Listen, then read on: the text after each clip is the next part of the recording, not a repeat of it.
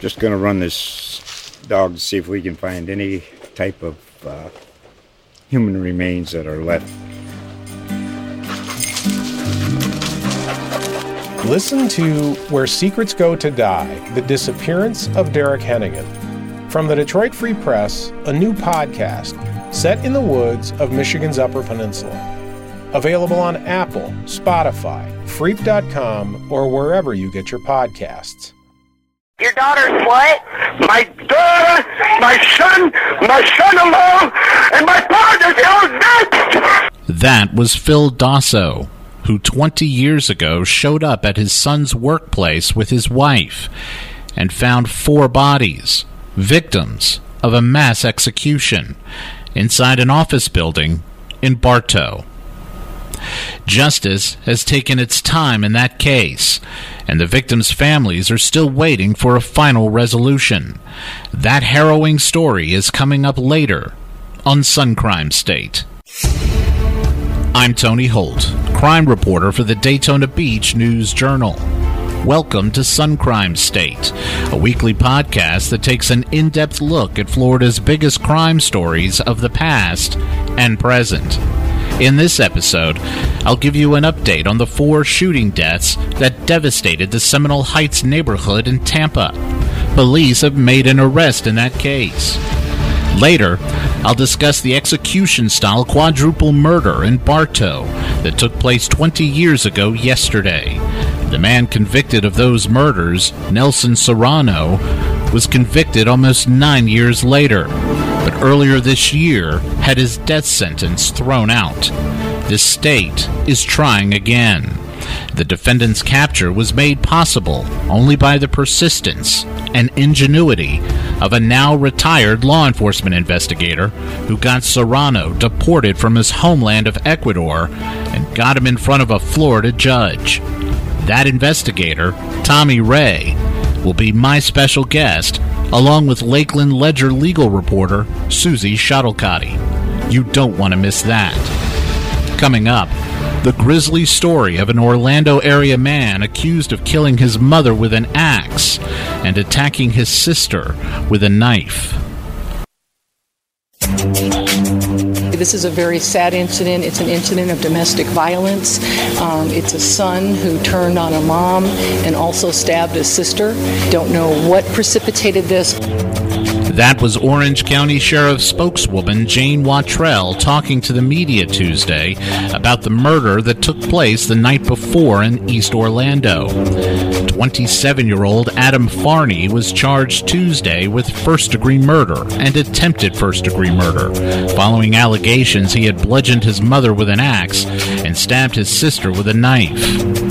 Last night, uh, we received a very urgent 911 call uh, from the sister at a neighbor's house. What happened was the sister of this family was in her bedroom and she heard some sort of commotion in the backyard patio. When she went out to explore, she found her brother um, with a very sharp weapon standing over the mom who had significant injuries and she later died. The sister uh, confronted the sibling, her brother, and he began to stab her. And she managed to injure him and run to a neighbor's house and call us, call 911. The Orlando Sentinel reported that Farney's 52 year old mother, Lori, died at the scene. Farney's 23 year old sister, Autumn, saw her brother standing over her mother, clutching the bloody axe.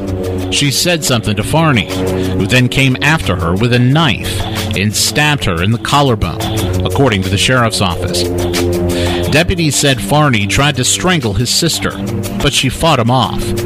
An arrest report stated that the hell bent suspect kept attacking Autumn and eventually dragged her toward the pool before they fell through the screened gate. Deputies said Farney held his sister's head underwater. But Autumn, who had fought to gain control of the knife, started swinging it around in an effort to cut Farney and defend herself. She escaped his grasp and ran to a neighbor's house on Rensselaer Road to call 911. Farney barricaded himself in the house, and SWAT was called to the scene. After several hours, Farney surrendered peacefully. Before he was taken to jail, he was hospitalized. He did not give us any explanation as to what caused this, what precipitated this. We can tell you that the suspect has no criminal record except he was Baker acted at one point.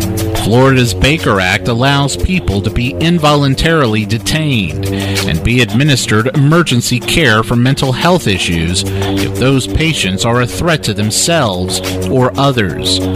Farney remains held without bail at the Orange County Jail.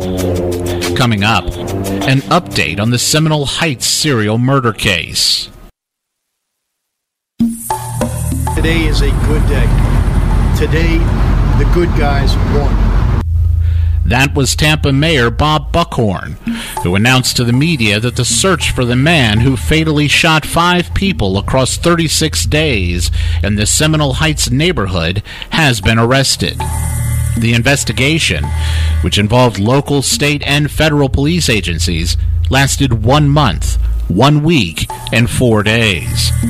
The man arrested was 24 year old Howell Donaldson III, who was charged with five counts of first degree murder. The Tampa Bay Times described the search as one of the most intense dragnets in the city's history. It ended Tuesday with a tip given to a Tampa police officer who was finishing up some paperwork inside a McDonald's in Ybor City. Donaldson, known by his friends as Trey, worked at that McDonald's. He had handed a manager his semi automatic handgun. He told the manager to hold on to it for him while he ran an errand. Another employee decided to report it to the police and only had to walk over to the dining area to do so. Backup was called and Donaldson was arrested after he returned to the restaurant. One lead after another was followed and Donaldson was charged.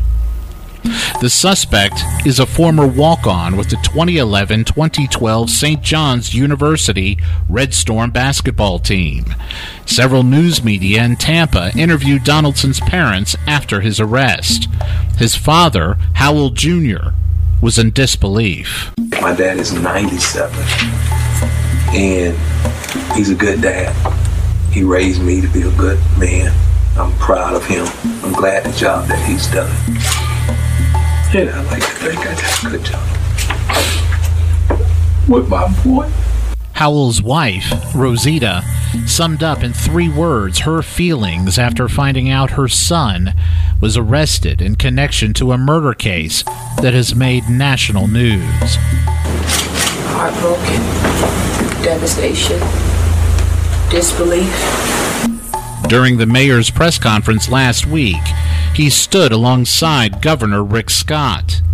Buckhorn credited the collaboration from all agencies who helped with the investigation, from the Tampa Bay Police Department to the FBI.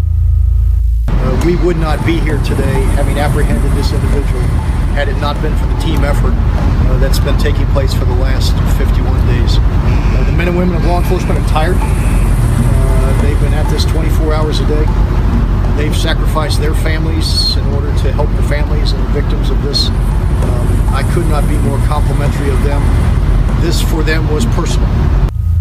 Police have announced that the McDonald's employee who turned in the weapon to the police officer will receive a reward of $110,000. Coming up, the shocking story of the quadruple murder carried out by Nelson Serrano, who for a while avoided arrest while hiding out in Quito, Ecuador.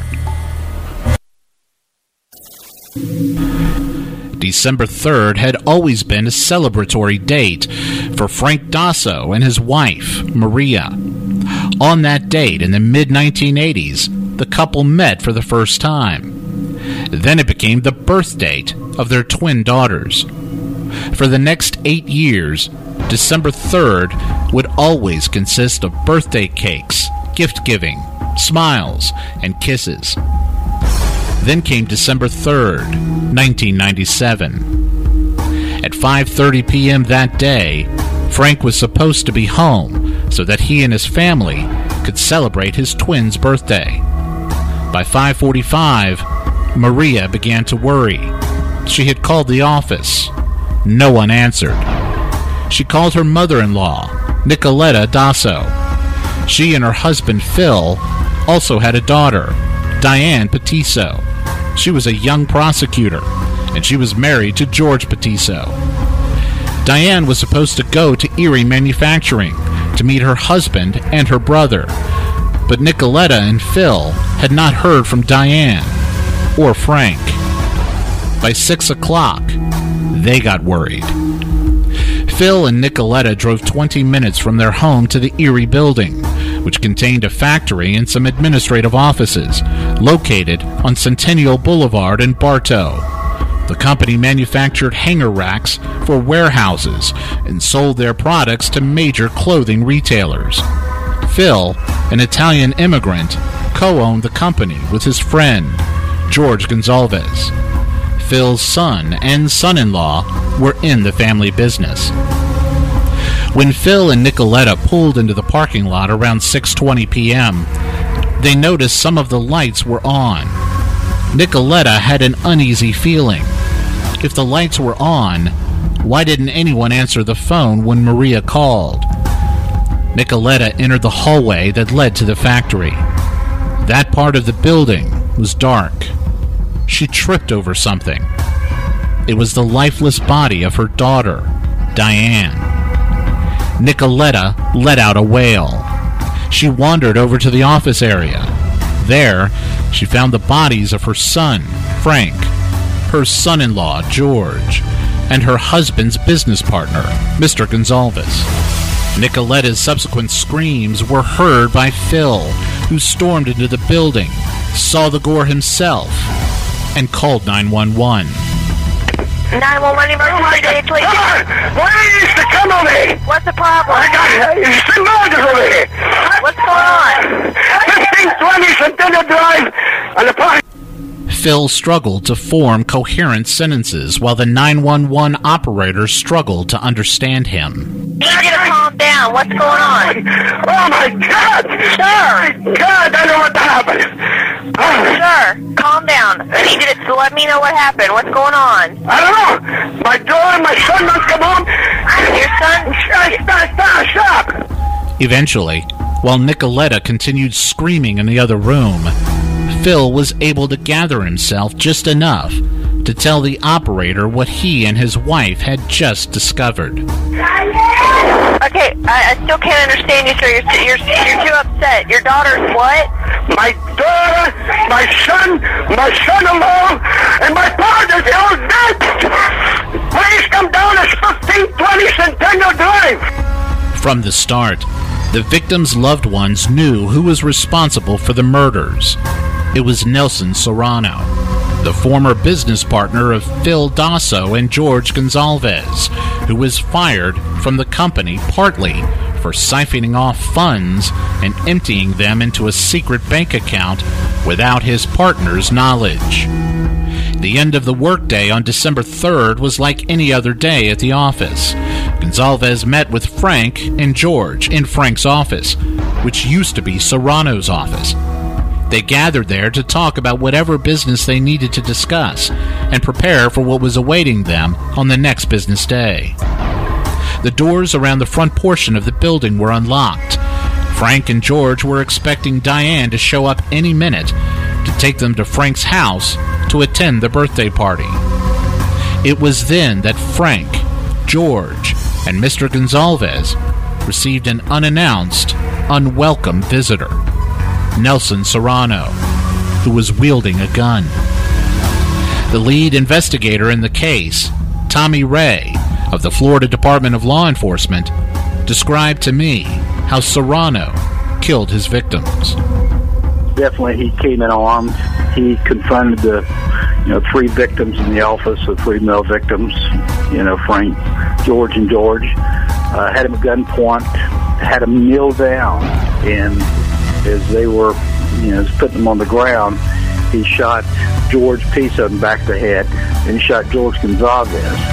And then Frank was attempting to get up, and he shot Frank initially, you know, through his arm and wrist, hit his watch band. And then, you know, before he could get up, came up and shot him in the back of the head. Then he continued going back, shoot him several times, uh, you know, the back of the head with a 22 revolver. It gets worse. Serrano kept a 32 caliber handgun hidden inside the office. He walked over to the area of the building where he kept it so he could fetch it and take it with him for whatever reason. It was then that his fourth victim entered the building. And we later found out from interviews that Nelson Serrano would leave a gun hidden in the ceiling tile area there was a uh, you know concrete just above the, the ceiling tile, and he would always put a gun there. So we feel that he was there to retrieve the gun that no one had checked, and you know he knew that he needed to probably take the gun from the scene, and that was the 32. We feel that Diane came in not knowing, of course, any of this, Nelson hears her, grabs a 32, not the 22 that he'd shot the three uh, other victims with, but the 32, chases her down the hall. She's trying to get back out to the front door to escape, grabs her by the hair of the head, shot her in the you know right cheek with the 32, and it exited and went inside uh, George Gonzalez's office and left her lying there. And he goes back and retrieves his 22 pistol. And Diane's not dead at that point. And he kind of props her up to a sitting position from the, uh, where she was at. And then he shoots her in the back of the head with a 22. So Diane was shot with both a 22 and a 32. Ray is now retired. For years, he was consumed with this murder case. He and I spoke about it at great length. With the exception of one or two minute details, his memories were crystal clear. When he arrived at the crime scene, he noticed the displaced ceiling tile. He also noticed a chair that looked out of place, like it had been moved and used as a step stool. The chair was dusted for prints, and a shoe impression was obtained. Ray knew right away the killer knew his way around the office. You know, the victims, you know, were shot execution style the back of the head, and uh, knowing that and seeing the way that it all, uh, you know, took place, you know, we just felt that someone really had to know the layout of the business because, you know, it's a fairly large sized business, you know, the offices as well as the warehouse in the back. So, you know, it's a lot of square footage in there. Killers of that type want detectives to suspect the victims died during a burglary. So the assassin tried to manipulate the scene. There was paper that was strewn about on the floor, and that's, you know, uh, just trying to throw us off. But we also noticed that one of the uh, drawers was open to one of the desks in uh, Frank Dosso's office, and inside was a uh, money bag of you know miscellaneous, uh, probably two or three hundred bucks if, if I recall correctly, untouched, as well as you know nothing uh, initially appeared to be taken you know from the victims. Ray was convinced the killer knew every nook and cranny of the building. He had a name, Nelson Serrano. He also knew Serrano had a motive. Ray was told by Phil Dosso and others about Serrano's firing. Phil and Mr. Gonzalez had started Erie Manufacturing together in New York, and it was there that they had encountered Serrano, who was a salesman. They were so impressed by Serrano's abilities, they invited him to Polk County, Florida, where they were going to relocate and expand the business. Everything was gangbusters at first, until Phil and his partner discovered Serrano had stolen close to $250,000. They also discovered that Serrano's son, Francisco, was involved in the scheme. Francisco, who also was employed by Erie, was fired too. Serrano was most resentful of Gonzalez, who was the one who actually locked Serrano out of his own office an irate Serrano showed up one day in the summer of 1997 and started kicking the office door. Gonzalez called 911 on his former colleague. Lawsuits were filed that year. Serrano started a new company, but it was flatlining while his old company was still enjoying an upward trajectory. Serrano had murder on his mind. He was taking trips to Atlanta, presumably for business. Serrano was trying to figure out how to dupe investigators. If he was going to commit murder, he needed them to think he was hundreds of miles away when the trigger was pulled. The reporter who has spent the most time covering this case is Suzie Schottelkotte of the Lakeland Ledger. Serrano, she told me, spent months planning to assassinate Gonzalez. He even carried out a practice run in late October, only it wasn't intended to be that.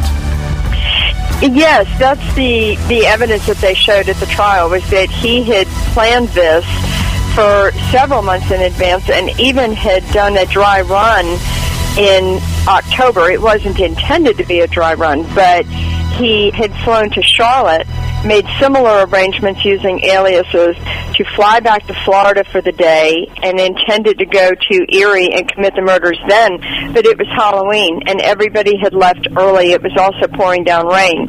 And by the time Nelson got to Erie, there wasn't anybody there. And he didn't have time to wait around or to do anything else. He had to get to his next plane. So that turned out to be a failed venture. Serrano was trying to lay out the perfect crime. He thought he had done it. On December 2nd, he drove to Orlando International Airport and parked his vehicle on the top deck of the parking area. Then he flew to Atlanta and checked into La Quinta Inns and Suites. Shortly after 12 p.m. on December 3rd, a video camera in the hotel lobby catches an image of Serrano. He catches a flight from Atlanta to Orlando, where a rental car was waiting for him. Ray later learned the car was reserved and parked next to Serrano's personal vehicle by Serrano's nephew. Serrano drives the car to the Erie plant. He commits the murders, then heads to Tampa, perhaps stopping briefly at his son's house in Plant City. When he gets to Tampa, he boards a plane back to Atlanta and returns to his hotel. He does all of this within a 10 hour time frame. When the investigation started, Serrano actually did have detectives fooled, somewhat. Police looked at the video and they reached the very conclusion Serrano wanted.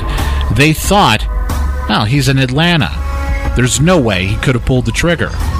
But maybe he paid someone to do it. Ray, however, hadn't looked at the video yet. When he did, he noticed something very interesting.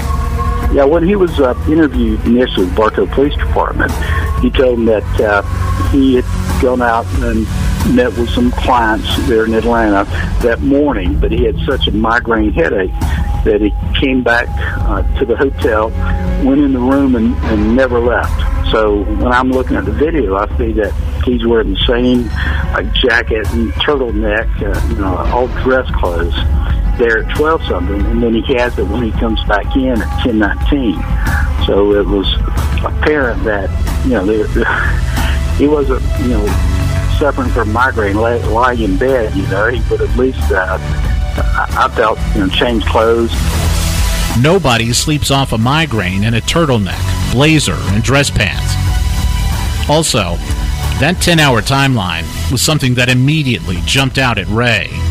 He believed Serrano had ample time to commit the slayings. There was also the issue of Serrano's method of payment that day he always used his credit card for everything, and mainly, I guess, uh, you know, for write-offs, business write-offs, whenever he returned to the business, uh, the ones that he worked at. And this particular day, no charges, no phone calls, you know, during this nine hours and fifty-seven minute gap. And so that was another thing you know, we felt was just out of character for him completely. On December 3rd, Serrano was cash happy and kept his plastic in his billfold. There was one other piece of evidence. The mileage used on that rental car on that day was close to matching the distance from the Orlando airport to Bartow through Plant City to Tampa. It was only off by eight miles. Serrano's house was near Lakeland. Taking that into account, the distance and the mileage count were a virtual match. Little by little, Ray was building a case, but it was a plod, not a sprint. Months went by, then years. The victims' families were getting restless, and they were losing confidence in Ray and his colleagues. The Patisso family wanted to bring in a private investigator, a retired detective from New York who had worked a lot of murder cases, including some that were high profile. Ray wasn't offended. He welcomed the help. That surprised the Patissos, as well as the private investigator. Ray met with the investigator and told him everything he and the FDLE were doing to the last detail, including airing a segment on America's Most Wanted and tapping Serrano's phone to see who he would call after the episode aired. The private investigator knew he could not expand on what Ray and his fellow investigators were doing. He said, oh, okay. He said, you know, thank you very much. So he shook my hand. Dosso had given him a retainer. He walks out. He hands the retainer to Mr. Dosso, and he says, uh, you, you, leave them alone, and they'll solve that case. Everybody was getting frustrated. The family was getting frustrated. I mean, they would call like every day. You know, like it's been two years. My God, has, you know, has he gotten away with this? So there was a lot of stress, you know, a lot of pressure. You know, we were bound and determined to check every possible angle. In 2000, nearly three years after the slayings, Ray was at a dead end. Phil Dosso called him and begged him to come over and talk to his wife, Nicoletta, who was on the brink of a nervous breakdown. She was wearing black every day.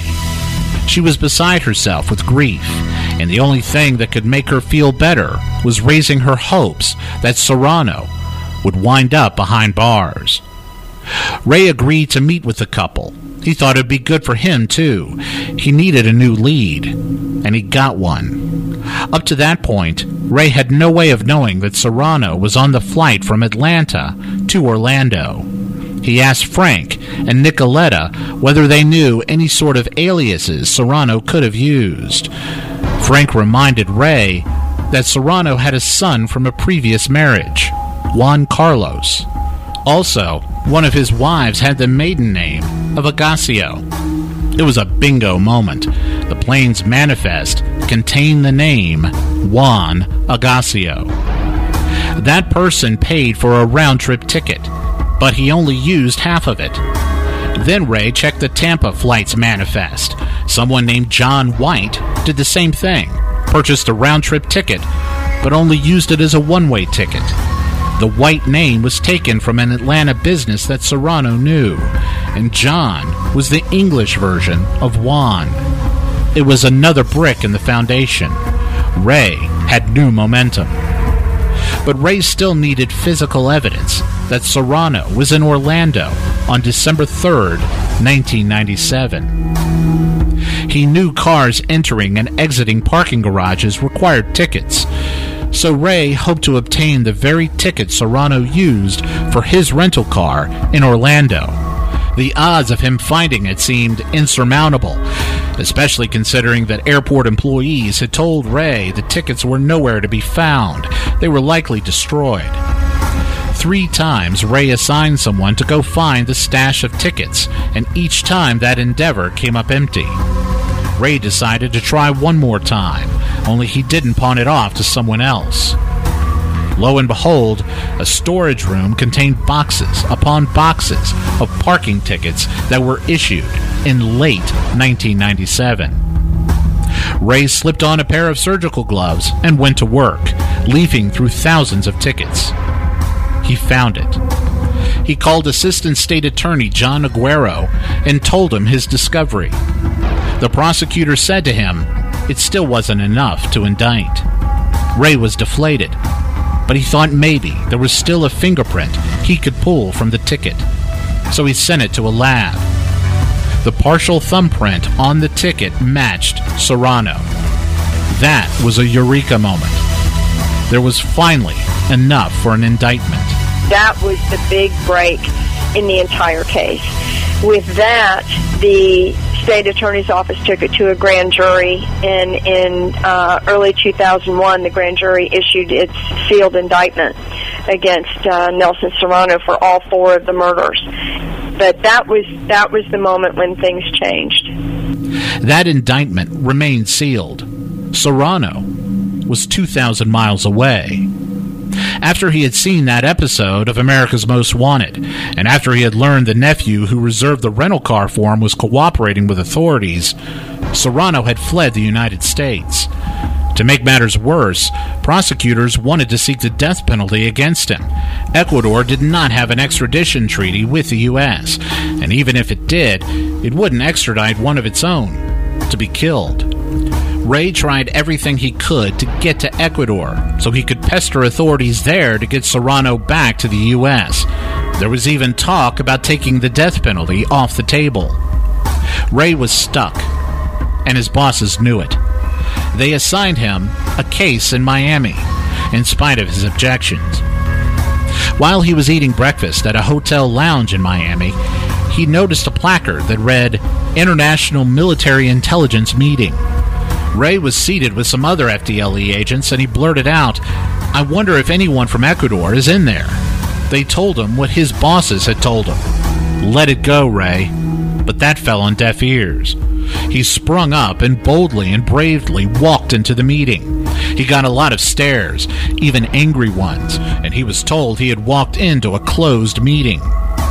Undaunted, Ray asked whether anyone was from Ecuador. Someone was, a colonel in the Ecuadorian army who lived in Quito.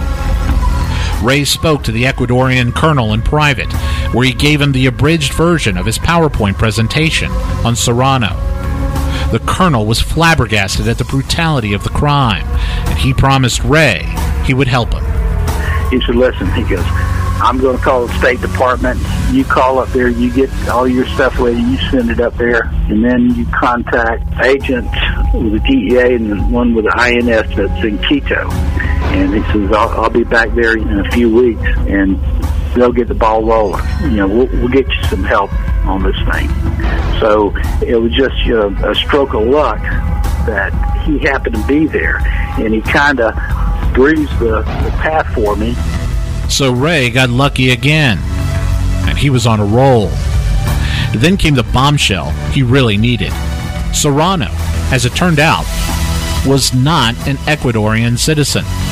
Decades earlier, Serrano had obtained citizenship in the U.S., and Ecuadorian law at the time made dual citizenship illegal. So any citizen who sought and obtained citizenship in another country, in turn, lost his or her Ecuadorian citizenship. Serrano apparently realized that, and he was petitioning the Ecuadorian government in September 2002 to regain his citizenship. Ray told me Serrano was weeks away from succeeding when the FDLE flew him, an interpreter, and someone from the state attorney's office to Quito in the hopes of nabbing Serrano. Here's another odd fact that came to light during the investigation. Serrano obtained his U.S. citizenship in 1971 on a very familiar date, December 3rd. Apprehending Serrano in Ecuador's capital city was no slam dunk. Extradition was refused. The FBI had no presence in Quito. Its closest office was in Bogota, Colombia. That meant Ray had to work with the DEA, which had its own criminal caseload to handle. Ray stayed in Quito for 11 days.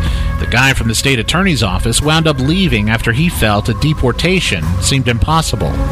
The DEA needed its workspace, so Ray and his interpreter were left to work part time at the U.S. Embassy and the rest of the time at a British pub. But Ray had an ally, a retired Ecuadorian police major who had founded the country's first canine unit. Finally, Serrano was spotted. Ten days after Ray landed in Quito. Serrano was out to dinner with his wife and another couple. Knowing he was wanted by U.S. authorities, and even though he was living on a different continent and very nearly in a different hemisphere, Serrano was still very careful. He wore a hat and a scarf to conceal his identity. He wasn't careful enough. Ecuadorian police swooped in and arrested Serrano, who was stunned, as was his wife. After Serrano fully grasped what was going on, he offered a $5,000 bribe to one of the police officers who was guarding him. After that, the retired major himself stood guard of Serrano, just in case. Ray had stayed away when all of this went down. He didn't want Serrano to see him coming and turn around and run. He had come too far to chance that. But Serrano wasn't done trying to elude capture. He waited to make his last attempt while he was being escorted onto the plane, where Ray was sitting and waiting for him. So I'm sitting in the seat, uh, waiting for Nelson Serrano uh, for them to bring him up. So I see this uh, uh, canine truck pull up, and there comes you know Nelson Swan, and he's handcuffed. And he's got two or three Ecuadorian cops on each side, and they're walking up, you know, a tarmac up the uh, stair, the steps that's attached to the plane, and I lose sight of him, you know, whenever he gets about the wing level, and then I see the flight attendant, and she looks, she goes, "Oh my God, he's, you know, he's fallen." And I look around and I see a, a scuffle or something going on, and uh, so before I could get out of the seat, get up there, they had brought him and you know put him on the on the plane. Serrano had banged his head, which caused a lump to form.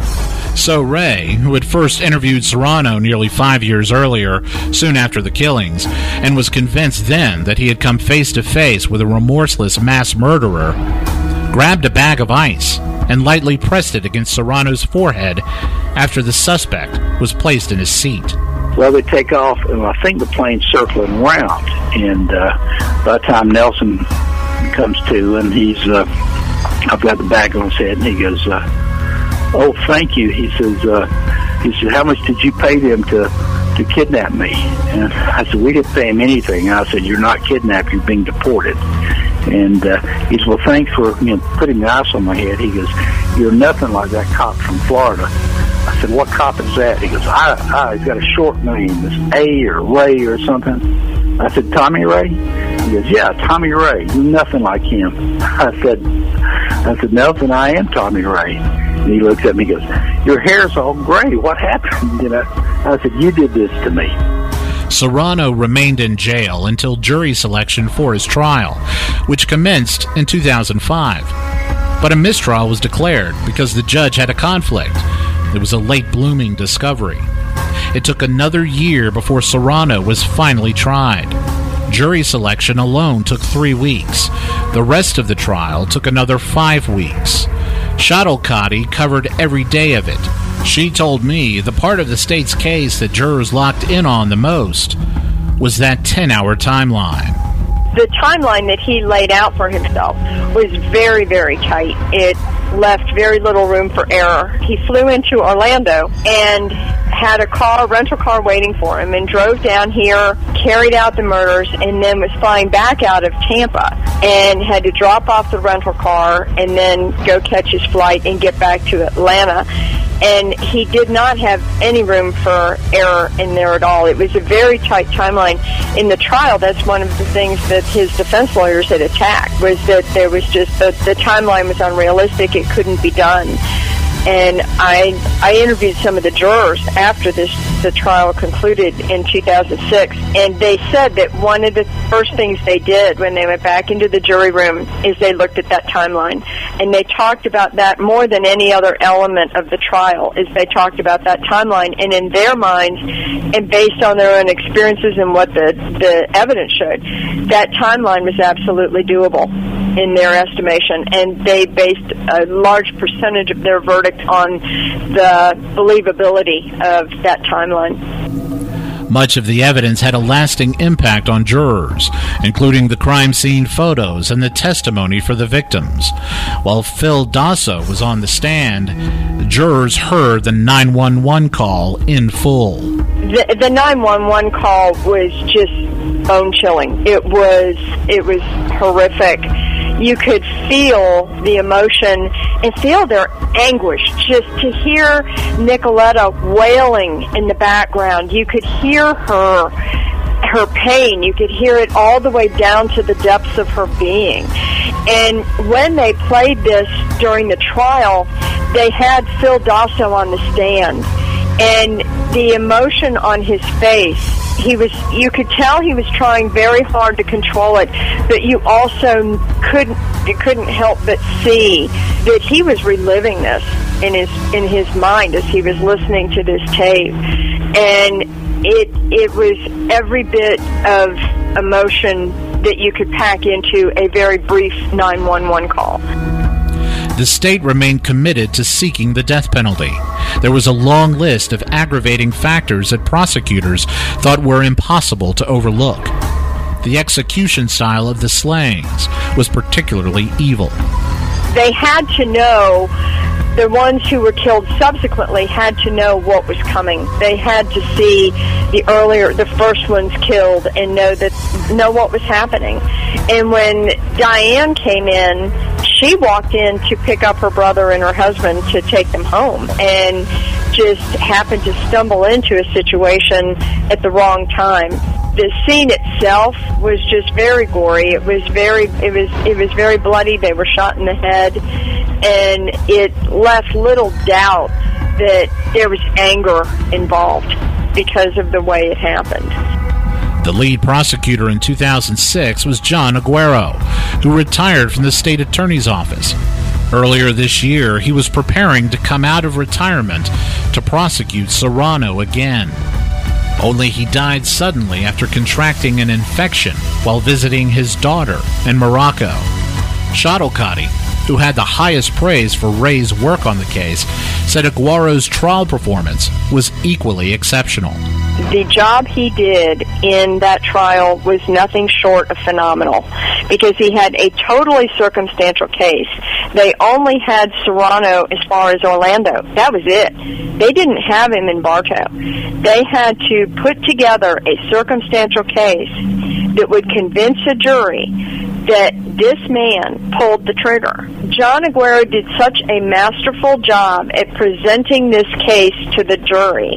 And when he got up to do his closing argument, he laid out a long series of circumstances, of situations, of events that took place, and presented it to them that if you believe that Nelson Serrano didn't do this, then you have to believe that this is just a coincidence and that this is just a coincidence and this and this and this and this. And by the time he got to the bottom of the list, if anybody would be hard pressed to think that he that Serrano didn't have some involvement in it. But he did a just an expertly done presentation before the jury. And I think that I think Tommy got him all the way to the 10 yard line, if you will, but John was the one who carried it across the goal line. In October 2016, Serrano was convicted, and jurors voted 9 to 3 to recommend the death penalty. The judge in the case followed that recommendation the following June. Serrano's four death sentences were thrown out courtesy of a 4 3 decision by the Florida Supreme Court in May. In short, the court based its decision on a 2016 ruling that declared the death penalty unconstitutional, which prompted the Florida legislature to revise it. Since then, murder defendants may only be sent to death row if jurors are unanimous in their death recommendation. That ruling was applied retroactively to most death penalty rulings dating back to June 2002. A new sentencing hearing has not been set yet for Serrano, but it is expected to be scheduled for 2018. Serrano's conviction was not overturned, so either way, he's spending the rest of his life in prison. But in order for a new panel of jurors to give a recommendation for life or death, all of the trial evidence must be heard by them, so it will be another long, emotional trial for all involved.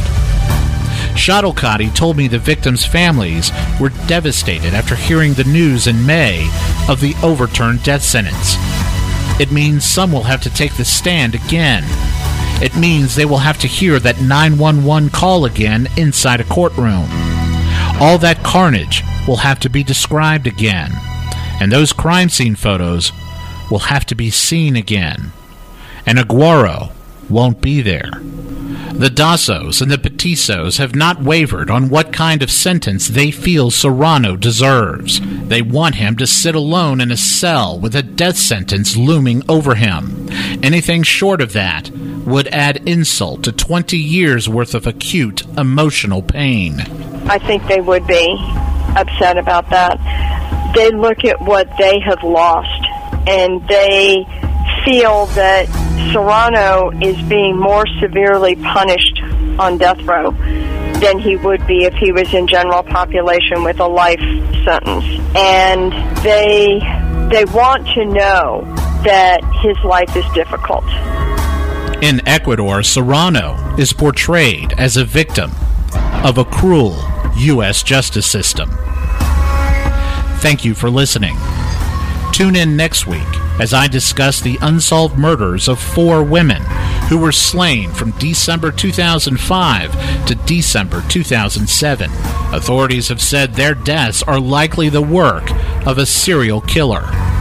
My guests for that segment will include Daytona cold case investigator Larry Kelly and former Daytona Beach News Journal crime reporter Lita Longa. Join us then.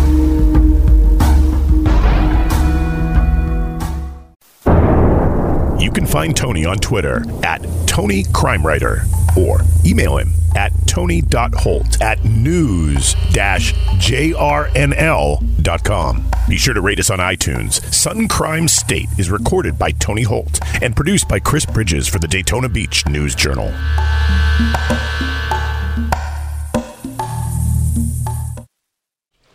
Just going to run this dog to see if we can find any type of uh, human remains that are left.